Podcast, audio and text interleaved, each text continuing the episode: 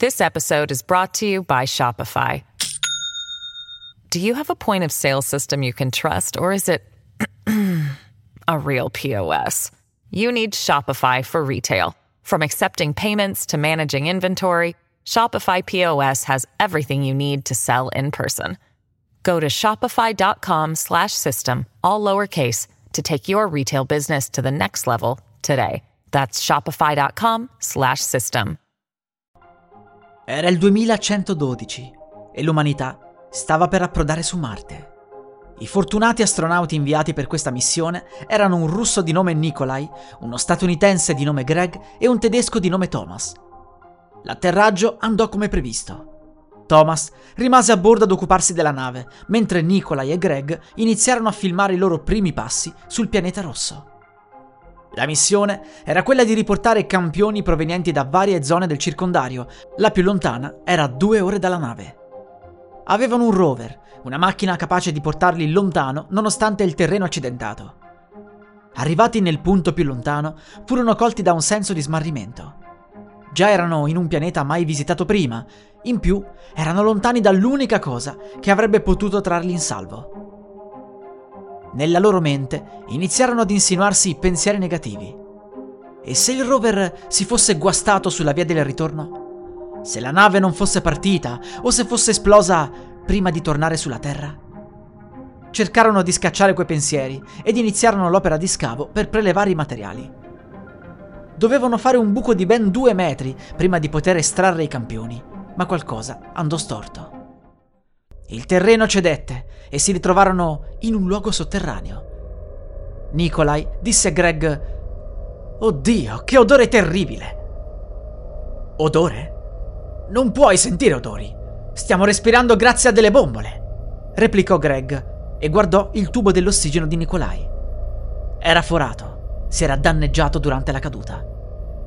Fortunatamente si poteva bypassare quel secondo tubo e utilizzare il primo come principale ma per almeno 30 secondi Nikolai aveva respirato l'aria di Marte, o meglio di quel sotterraneo, assieme all'ossigeno delle bombole. Si guardarono intorno. Non sembrava una stanza artificiale, ma era qualcosa che si era creato tantissimi anni prima, quando il clima di Marte era completamente diverso. Riuscirono a risalire e a tornare sul rover. Sulla via del ritorno, Greg chiese a Nikolai che odore aveva quel posto. Nikolai rispose non avevo mai sentito nulla del genere sulla Terra. Sembrava un mix di uova marce, salsedine e aceto. La missione fu conclusa con successo, ma sulla nave accadde qualcosa. Nikolai iniziò a comportarsi in modo sempre più bizzarro, fino a che non iniziò a parlare in una lingua strana. Da quel momento in poi non avrebbe più parlato alcuna lingua conosciuta. Era smarrito, spaventato, ma nel giro di qualche ora divenne apatico e apparentemente calmo. Dalla Terra sapevano dell'incidente su Marte e decisero di tenerli in quarantena una volta tornati. I tre astronauti vennero rinchiusi in una zona del Nevada, mentre scienziati e medici cercavano di capire cos'era successo a Nikolai. Non passò molto tempo che anche Greg e Thomas ebbero i soliti sintomi e anche loro iniziarono a parlare quella strana lingua. I tre sembravano capirsi ed ignoravano ogni istruzione del personale che era lì per aiutarli. Poi Nikolai afferrò la tuta protettiva di uno scienziato e la strappò. Quando capirono che i tre erano improvvisamente diventati violenti, era ormai troppo tardi. Lo scienziato fuggì nel corridoio passando vicino ad almeno una ventina di persone. Questi scapparono dalla base e tornarono alle loro abitazioni. Nel giro di 48 ore, mezzo pianeta iniziò a parlare una lingua sconosciuta mentre l'altra metà iniziò ad avere i primi sintomi. Solo pochissime persone riuscirono a salvarsi, ovvero coloro che non avevano mai avuto contatti con esseri umani nell'ultimo periodo. Il contagio si propagava solo nella prima settimana e così gli ultimi sopravvissuti poterono uscire allo scoperto. Ma non furono accolti bene, vennero rinchiusi e schiavizzati da quella che un tempo era l'umanità.